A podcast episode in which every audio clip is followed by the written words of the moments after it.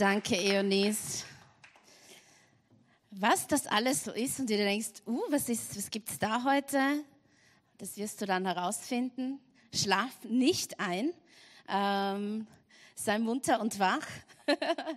Hey, ich darf euch ganz liebe Grüße von unseren Hauptpastoren ausrichten, von Gianni und Angela. Die Angela ist letzte Woche schon in die USA geflogen. Und Gianni wird ihr die Woche nachfliegen und ist jetzt am Wochenende in Italien. Und so liebe Grüße, wir werden sie Ende Oktober wiedersehen, okay? Wir beten aber für sie, wir sind in Gedanken mit ihnen. Wenn du dir jetzt denkst, ja super, machen die Urlaub? Nein, sie machen auch nicht Party. Sie arbeiten hart, um nett zu werken, auch hoffentlich nett zu sein, aber auch eben nett zu werken und einfach zu schauen, ob es Ressourcen und Missionspartner für uns als Life Church gibt. Und da braucht es echt unser Gebet und unsere Unterstützung für sie. Genau. Ich bin so begeistert über Nicole und Daniel. Ich finde das so, wisst ihr, was ich eigentlich an meiner Investition so super finde? Wenn wir von Leuten aus der Church hören, warum sie so viel investieren. Warum investieren sie ihre Zeit neben Job und 3 Kindern und all den Situationen, in denen sie sind. Ich finde das einfach immer mega inspirierend. Das liebe ich an dem. Genau. Ich gebe euch ein paar Infos, was sich so hinter den Kulissen tut, okay? Weil das wollen wir immer hören, oder?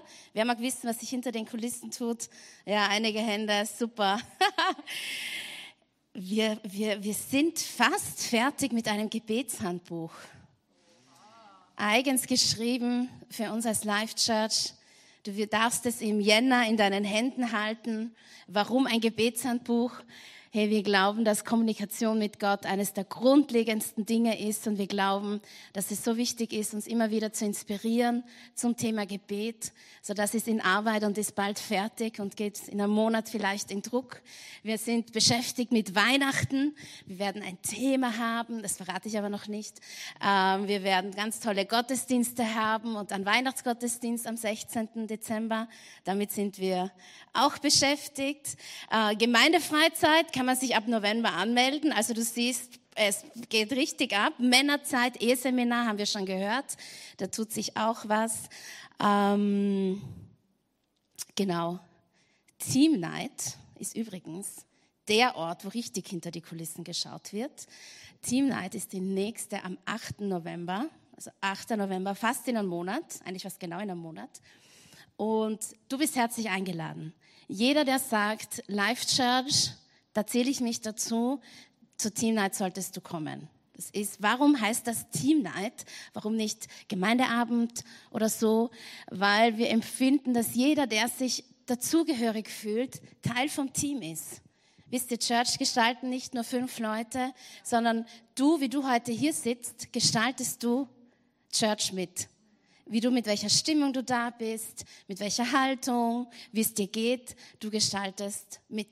Vielleicht ist dir das gar nicht so bewusst, aber du gestaltest mit. So sei dabei am 8. November. Und dann beschäftigt uns neben all diesen Themen noch diese Frage, wie können wir das, was Jesus uns auftragt, nämlich Menschen von ihm zu erzählen, und wie kann das mehr zu unserem Hauptanliegen als Church werden? Das ist das eigentliche große Thema in allen Team-Meetings, wenn ich mit Eonis über Jugend rede, beim Kids-Club-Zoom-Meeting unter der Woche.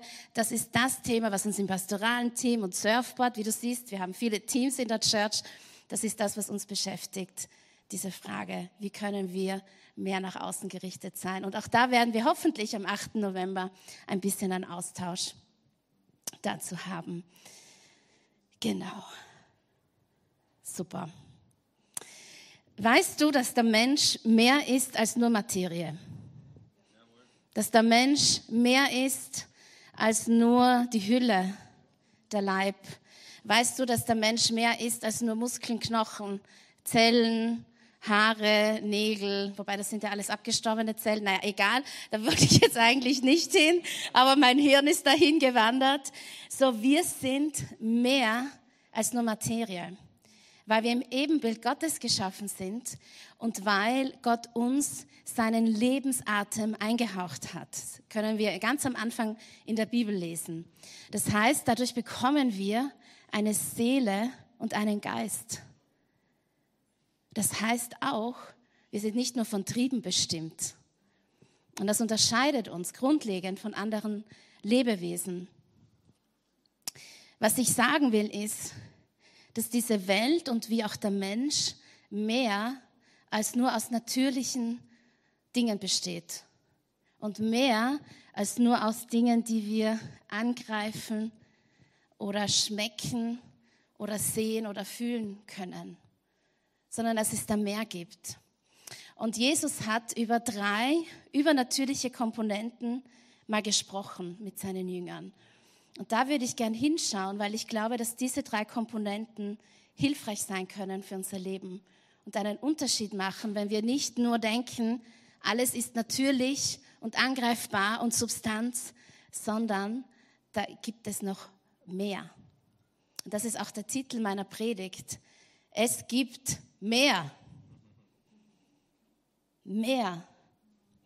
Und zwar ganz konkret mehr zu essen, mehr zu sehen und mehr zu ernten. Das sind die 3 Komponenten, über die Jesus spricht. Und bevor ich da jetzt reingehe, werde ich noch kurz beten, okay? Wir sind bereit für deine Gegenwart. Das haben wir heute gesungen und daran wollen wir uns ausrichten. Wir freuen uns, dass du da bist, Gott. Wir danken dir, Heiliger Geist, dass du jetzt wirken willst in unser Leben, dass du zu uns sprechen möchtest. Jesus, ich danke dir, dass du uns nahe bist, dass du jede Person, die hier sitzt, jede Person, die am Livestream jetzt zuschaut oder diese Predigt nachhört, dass du die Lebenssituation kennst und dass du in diese Lebenssituation hineinsprichst.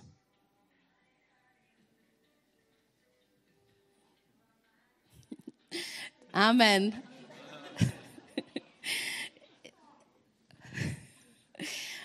Falls es wer nicht gehört hat, wir hatten einen ganz tollen Handyklingelton, Honey, Honey, Sugar, Sugar, aber man muss Situationskomik immer nutzen, ich kann gar nicht anders. Super, hey, wir lesen gemeinsam in Johannes 4 und lesen mal den Vers 27. In diesem Augenblick kamen seine, also Jesu Jünger, zurück. Sie waren erstaunt, Jesus im Gespräch mit einer Frau anzutreffen. Doch keiner wagte, ihn zu fragen, was er von ihr wollte oder worüber er mit ihr redete. Ich werde euch ein kurzes Setting geben, okay? Hausaufgabe, du darfst Johannes 4 selber lesen. Wer freut sich über Hausaufgabe? Jawohl, einer, 1, 2, sehr gut. Die Streber sind unter uns. Johannes 4, du darfst es zu Hause lesen. Aber die Geschichte ist die, dass Jesus unterwegs ist und er geht viele Kilometer mit seinen Jüngern. Und er ist müde. Jesus war auch mal müde. Ich finde das sehr erleichternd, dass der Sohn Gottes auch mal müde war. Und er setzt sich an diesen Brunnen, während die Jünger ins Dorf gehen, um Essen zu kaufen, Fladenbrote, Fische, vielleicht Hummus oder so. Und Jesus sitzt am Brunnen und da kommt eine Frau, um Wasser zu holen.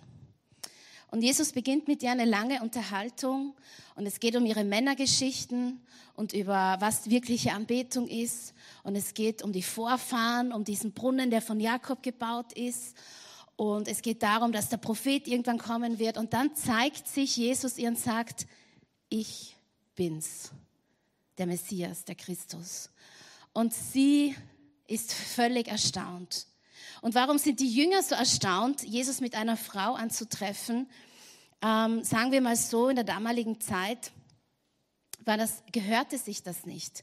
Nicht nur, dass Jesus ein Mann war und sie eine Frau, sondern auch, dass ihr Ruf mit vielen Männern jetzt nicht das war, wo man sich hätte blicken lassen sollen und schon gar nicht redend antreffen sollen. Aber Jesus war solche Dinge ziemlich wurscht. Der hat sich da nicht so viel dabei gedacht. Er hatte eine ganz niedrige Schwelle, das darf uns auch immer wieder inspirieren. Aber auch gab es einen ziemlichen kulturellen, ethnischen Unterschied. Juden und Leute aus Samarien, die hatten auch nicht sonderlich viel damit miteinander zu tun. Und so sind die Jünger überrascht, dass sie ihn da antreffen. Und die Frau hatte diese Offenbarung, wow, der könnte echt sein. Und wir lesen weiter, ab Vers 28. Die Frau ließ ihren Wasserkrug stehen, ging in den Ort zurück und sagte zu den Leuten, kommt mit, ich habe einen Fremden getroffen, der mir alles auf den Kopf zugesagt hat, was ich getan habe. Ob er wohl der Messias ist? Da machten sich die Leute aus dem Ort auf den Weg zu Jesus. Währenddessen drängten ihn die Jünger, Rabbi, iss doch etwas. Aber Jesus sagte, ich lebe von einer Nahrung, von der ihr nichts wisst. Verwundert fragten sich die Jünger untereinander, hat ihm denn jemand etwas zu essen gebracht? Jesus erwiderte, meine Nahrung ist, dass ich den Willen dessen tue, der mich gesandt hat und das Werk vollende, das er mir aufgetragen hat. Die erste Komponente, die aussagt, dass es im Leben mehr gibt, ist, dass es mehr Nahrung gibt als nur das Natürliche. Es gibt mehr zu essen als nur das Natürliche. Und die Jünger dachten sich, Jesus, der hat jetzt sicher Hunger, weil wir haben jetzt endlich die Trauben mitgebracht vom Dorf und das Fladenbrot oder so und vielleicht den Hummus. Aber Jesus sagt, ich lebe von etwas, das ihr nicht kennt. Ich lebe von einer anderen Art Nahrung. Und ich glaube, dass diese Frage sehr essentiell auch für uns ist, nämlich die Frage, was uns wirklich sättigt im Leben. Was nährt uns wirklich?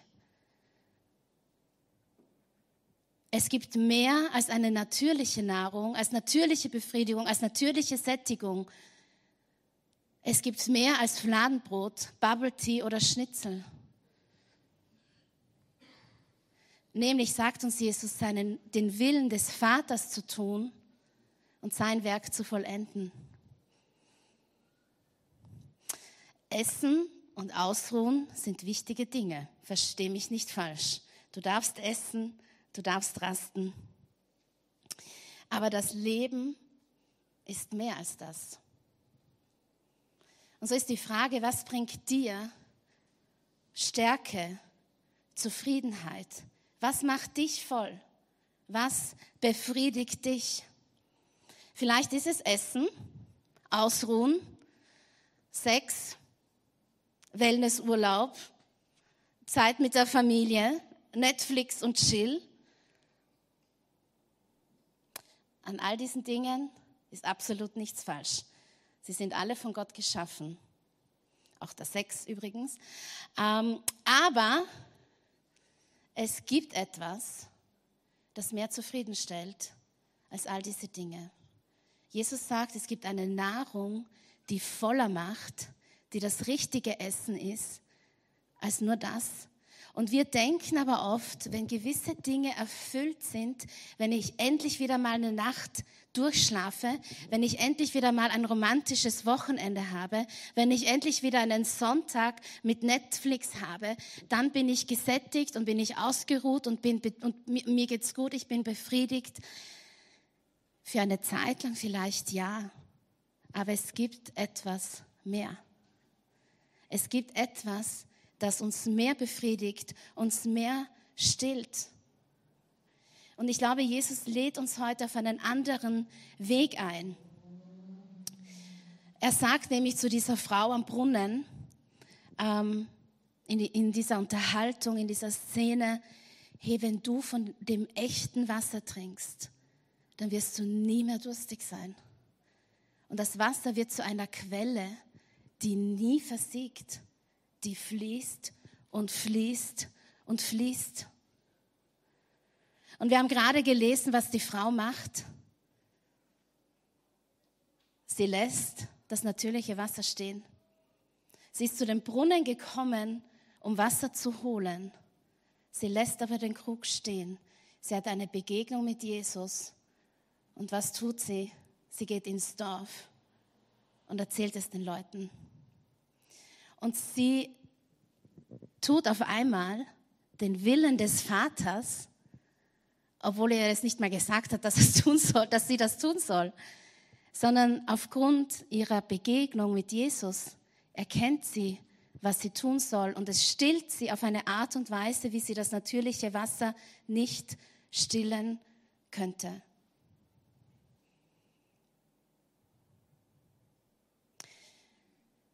Den Willen des Vaters zu tun und sein Werk zu vollenden, wozu er gesandt hat und aufgetragen hat. Diesen Willen, diesen Auftrag gibt Jesus an seine Jünger weiter. So wie mich der Vater gesandt hat, so sende ich euch. Und das gilt auch für uns. Jetzt ist natürlich die berechtigte Frage, aber was ist denn sein Wille für mein Leben? Und ich glaube, da gibt es einen universalen Auftrag für jeden von uns. Ich habe es vorher schon kurz erwähnt. Das ist nämlich, den Menschen Jesus bekannt zu machen, ihnen Jesus zu zeigen, die Art und Weise, wie man mit Jesus gemeinsam leben kann, was das für Auswirkungen hat auf jeden Bereich des Lebens.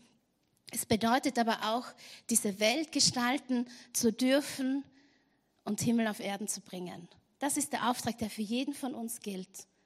Und dann hängt es davon ab, welche Persönlichkeit du hast, welche Talente, mit welchen Menschen du es zu tun hast. Und Gott sagt, ja, whatever, go for it. Dann mach es nicht so kompliziert.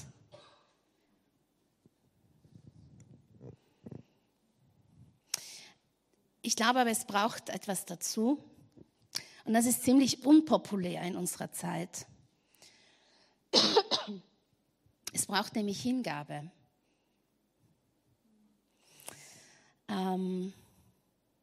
Jesus hat mal gesagt, wer sein Leben verliert, der gewinnt es. Ziemlich paradox, komisch. Jesus sagt öfter so konträre Aussagen, so spannende Aussagen. Das, was aber Jesus sagt, ist, wenn es nicht nur um deine Bedürfnisse geht und du dich ausrichtest nach meiner Nahrung und du dich hingibst für etwas anderes und Größeres, dann bist du eigentlich voll und gesättigt und befriedigt. Warum ist das so unpopulär in unserer Zeit? Weil unsere Zeit sagt nicht, sein Wille geschieht. Unsere Zeit sagt, mein Wille geschieht. Ich komme zuerst. Ich first. Du mach du, ich aber ich. Ich meiner mir selbst. Das ist der Zeitgeist. Wir leben in einer extremst individualistischen Gesellschaft. Ich komme zuerst. Und deswegen ist es so unpopulär, wenn wir von Hingabe reden und von Leben aufgeben, weil das heißt, was? Jemand will mir was wegnehmen? Jemand will mir was stehlen? Nein, das alles gehört mir, nimm mir nichts weg. Aber Jesus lädt dich ein, er will nicht etwas von dir wegnehmen, er will dir eigentlich was geben. Manchmal frage ich mich, weil oft, wenn wir so unbegegnete Bedürfnisse haben, dann denken wir, hey, wenn das endlich anders wäre, wenn mein Bedürfnis gestillt wäre, dann wäre alles gut. Aber ich glaube, dass umso mehr wir uns darauf fokussieren, umso ungestillter und umso hungriger sind wir eigentlich. Und wenn wir es schaffen, zu denken, hey, es geht nicht um mich, sondern wie kann ich in Hingabe zu Gott und zu anderen Menschen leben? Ich glaube, dass wir dann eigentlich unser Hunger gestillt wird. Weil dann geht es nämlich nicht mehr um mich und was ich jetzt brauche. Es geht um etwas Größeres. Und Gott stillt, ich glaube, so nebenbei ganz oft auch unsere Bedürfnisse.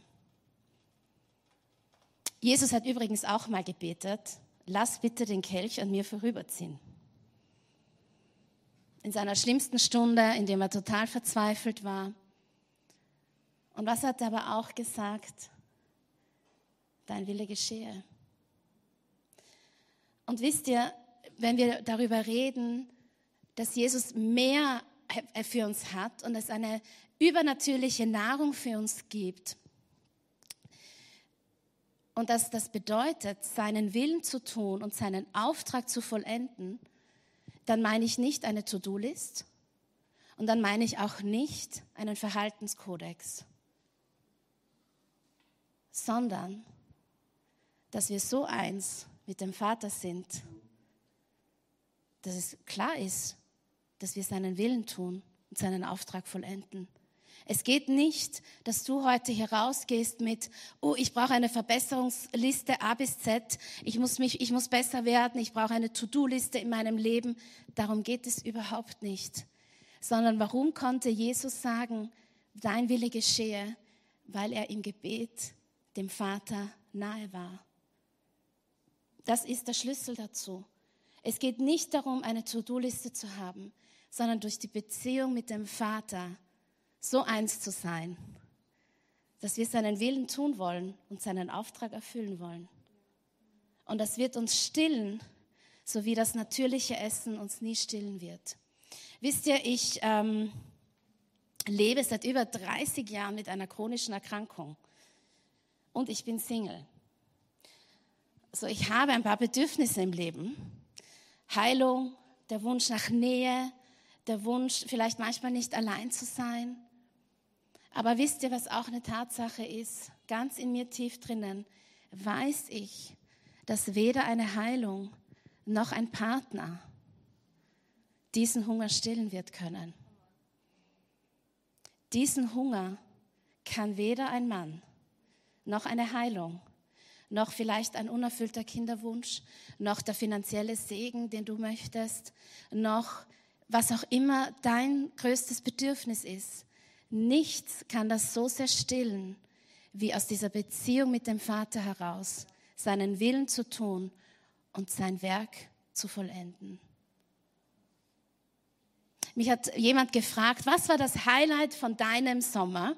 Und ich war auf Wellnessurlaub, ich hatte Netflix und Chill, ich hatte coole Zeiten am Balkon und Familienzeiten und super Sachen. Aber wisst ihr, was mich am meisten gestillt hat, obwohl ich gleichzeitig so fertig war und erschöpft war das Camp mit über 60 Jugendlichen. Ich war komplett fertig. Ich war wirklich sowas von körperlich erledigt, aber innerlich war ich voll. Weil ich Zeiten mit den Jugendlichen hatte, weil ich erlebt habe, was Gott tut und ich das Gefühl habe, yes, ich bin in seinem Auftrag und ich vollende sein Werk gerade. Deswegen habe ich mich so voll gefühlt, auch wenn ich mich äußerlich leer gefühlt habe, okay? Wisst ihr, wie Jesus sein Werk vollendet hat? Wo er gesagt hat, es ist vollbracht. Wo er alles aufgegeben hat am Kreuz. Wo er in völliger Hingabe war.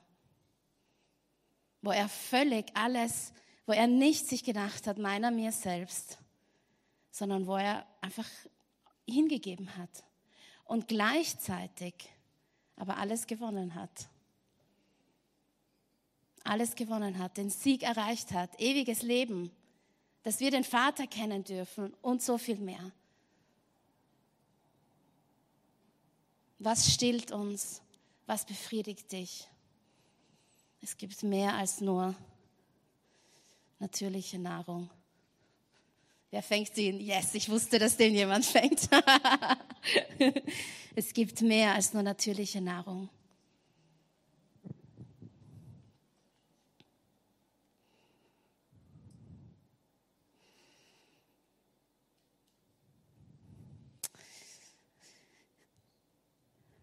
Wollt ihr die zweite Ebene wissen? Die zweite Ebene, wir lesen weiter in Vers 35, da redet Jesus weiter. Sagt ihr nicht, es dauert noch 4 Monate, dann beginnt die Ernte?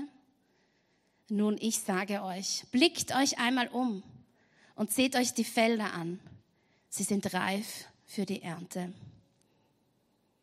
Die zweite Ebene, wo Jesus hier sagt, dass es eine übernatürliche Komponente gibt, dass es mehr gibt für unser Leben und was es dafür braucht, ist ein Blick. Heb deine Augen, heißt es in einer anderen Übersetzung. Schaut euch einmal um, blickt euch einmal um. Und es gibt einen natürlichen Blick, aber es gibt auch einen übernatürlichen Blick. Und ich habe da so einen Gucker, so nennt man das auf Südtirolerisch. Ja, das heißt ein Wort gelernt, der Gucker. Ein Fernglas, Fernrohr, weiß nicht genau. Ich kenne nur Gucker. Wisst ihr, ich kann kein anderes Wort dafür außer Gucker. Was Jesus hier sagt ist, hey, es gibt einen Blick, einen anderen als nur den natürlichen Blick. Und ich habe mir die Frage gestellt, wenn Jesus da am Brunnen saß, müde war, wo sein Blick hingegangen ist. Wo war sein Blick? War sein Blick am Boden mit, war bitte hoffentlich sind die bald da mit dem Hummus und dem Fladenbrot, ich habe schon so einen Hunger. War sein Blick aufs Handy, Instagram-Account, Instagram-Feed aktualisieren? Oder hat er sich mit AirPods den nächsten Podcast vom anderen Rabbi angehört, was der wohl gepredigt hat in Jerusalem? Oder was hat Jesus, wo war sein Blick hingerichtet? Wo war sein Blick? Heb deine Augen, schau dich um. Und dann habe ich mich auch gefragt, wie hat Jesus wohl hingeschaut? Hat sich gedacht so, oder hat er sich gedacht so, oder ich weiß nicht, wie man so schauen kann, ja, aber so, oder war einfach so ein, hey, wie ist er wohl dieser Frau begegnet? Wie war sein Blick? Und ich glaube, dass sein Blick echt voller Liebe war, weil das ist das, was Jesus angetrieben hat. Das ist, warum er auf diese Welt gekommen ist, aus Liebe. Weil er die Welt so sehr geliebt hat, hat er seinen Sohn geschickt. Und deswegen war sein Blick voller Liebe für diese Frau. Und ich frage mich manchmal, wie schauen denn wir drein? Ich predige heute auch zu mir, gell? Also so ist es nicht. Und wo gehen unsere Blicke hin? Wie schauen wir? Aber es ist nicht nur, wo ist unsere Aufmerksamkeit? Wo ist unser Fokus im Leben? Wie schauen wir auf Situationen und Umstände in unserem Leben? Sind wir ständig zurückschauend mit Dingen, die uns passiert sind, Dingen, die uns angetan wurden? Hängen wir in der Nostalgie der Vergangenheit? Na, früher war alles besser. Früher war alles anders. Früher war alles leichter. Wo hängen wir mit unseren Augen?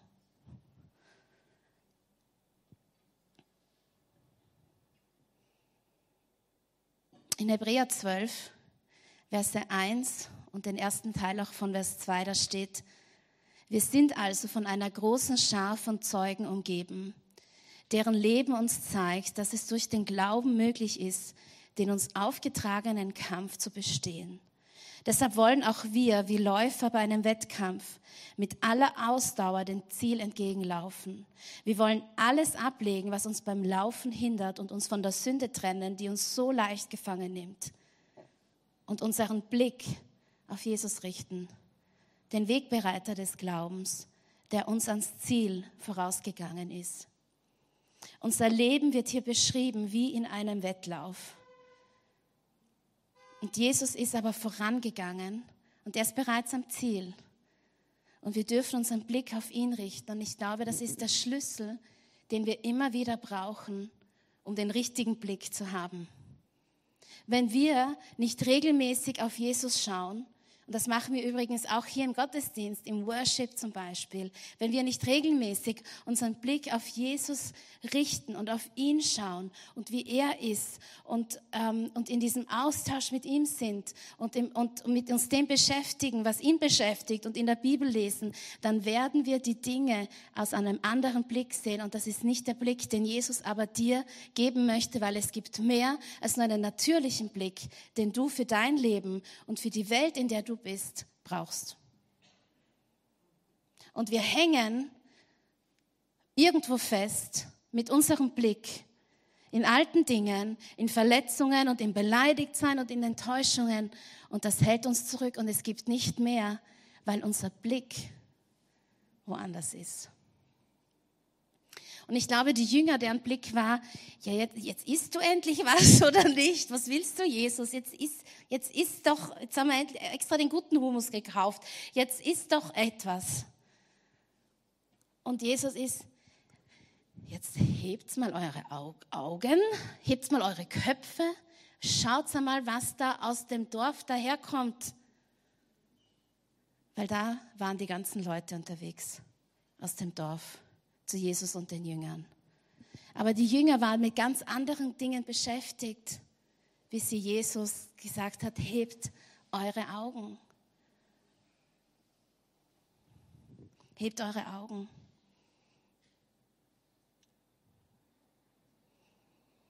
Was hindert dich, einen von Gott geprägten Blick auf dein Leben und das Leben deiner Menschen oder das Leben der Menschen in deinem Umfeld zu bekommen?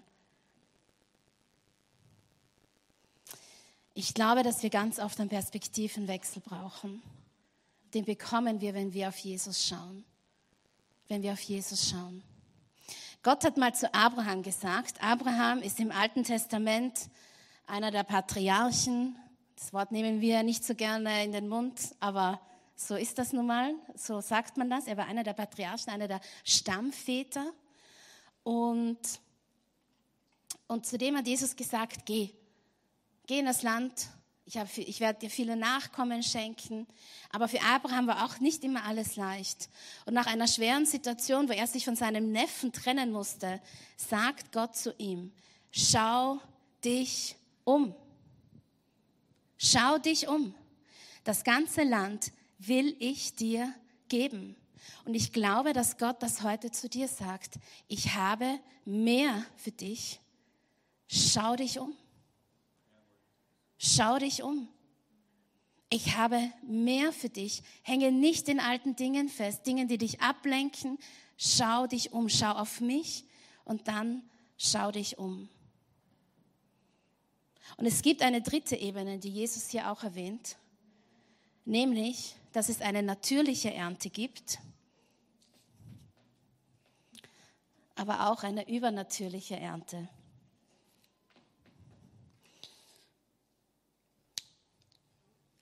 Ja, das ist mein Gartenwerkzeug, in lila gehaucht. Nein, mein Gartenwerkzeug ist übertrieben, mein Balkonwerkzeug. Damit wir aber zu einer übernatürlichen Ernte kommen, was meint denn Ernte? Wenn Jesus über Felder und Ernte gesprochen hat, meint er damit immer Reich Gottes Sachen. Damit hat er gemeint, Menschen zu erreichen, das Reich Gottes voranzubringen und diese himmlische Realität, dass die mehr Realität hier auf Erden wird. Und wenn er hier von übernatürlicher Ernte spricht, meint Jesus wirklich die Menschen, die es zu erreichen gilt. Aber ich glaube, dass wir erst Menschen erreichen, wenn wir erkennen, dass das uns sättigt, dass das etwas ist, das uns stillt und wenn wir den richtigen Blick dafür haben. Und die Jünger, die haben die Leute aus dem Dorf nicht gesehen, vielleicht wollten sie es gar nicht, weil da kommen auf einmal andere Frauen auch mit, jetzt kommt die zurück mit ihren Männergeschichten und da kommen Leute aus dem Dorf. Und die sind übrigens aus Samarien. Aber wir werden nicht Menschen erreichen, wenn wir nicht den richtigen Blick haben und wenn wir nicht verstehen, dass das etwas ist, das uns sättigt. Die Band kann schon auf die Bühne kommen.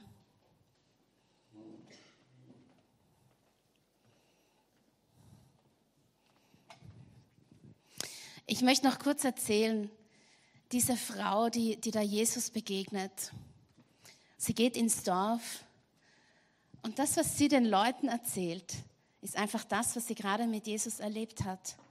Das war weder hochtheologisch, noch hat sie alle Fragen beantworten können wahrscheinlich. Sie hat einfach gesagt, stellt euch vor, der wusste vom Sepp, vom Franz, vom Pippo, vom Psalm und vom Letzten. Der wusste, hat mir das erzählt. Komm und sieh. Komm und sieh. Und das inspiriert mich, weil wir glauben oft, wir müssen Leuten alle Antworten geben. Wir müssen hochtheologisch sein. Aber ich glaube, wie wir ernten, ist letztendlich, wenn wir einfach erzählen, was Jesus in unserem Leben bedeutet, wie wir mit Stress umgehen, wie wir immer noch verheiratet sind, wie es immer noch okay ist, Single zu sein, wie wir mit Stress umgehen, wie wir Entscheidungen treffen, wie wir mit verschiedenen Bereichen unseres Lebens umgehen. Wenn wir einfach das teilen, was Jesus in unserem Leben tut, ganz authentisch und ehrlich, das ist das, was die Leute hören wollen. Aber ich glaube, dass Gott, abgesehen davon, echt zu dir heute sprechen möchte und sagt, hey, ich habe mehr für dich. Ich habe mehr für dich als nur natürliches Essen. Ich habe mehr für dich als natürliches Gesättigtsein, natürliches Befriedigtsein. Es gibt mehr für dich. Ich habe mehr für dich. Ich glaube, dass er dich einlädt in diese Beziehung mit ihm, die dich erkennen lässt, den Willen, den er für dich hat und den Auftrag, den du vollenden darfst. Und ich glaube auch, dass es mehr gibt für dich zu sehen. Dass es mehr gibt für dich zu sehen. Und dass Gott zu dir sagt, schau dich um. Schau in dein Leben, schau in die Menschen in deinem Leben, was ich da tue. Ich glaube, dass Gott heute ganz neu die Fähigkeit vergeben will, zu sehen. Nicht mit einem natürlichen Blick, mit einem übernatürlichen Blick. Mit einem übernatürlichen Blick. Und ich glaube auch, dass Gott etwas für dich hat zu ernten. Und wir werden jetzt einfach in eine Zeit gehen, das ein bisschen sickern zu lassen, nachzudenken.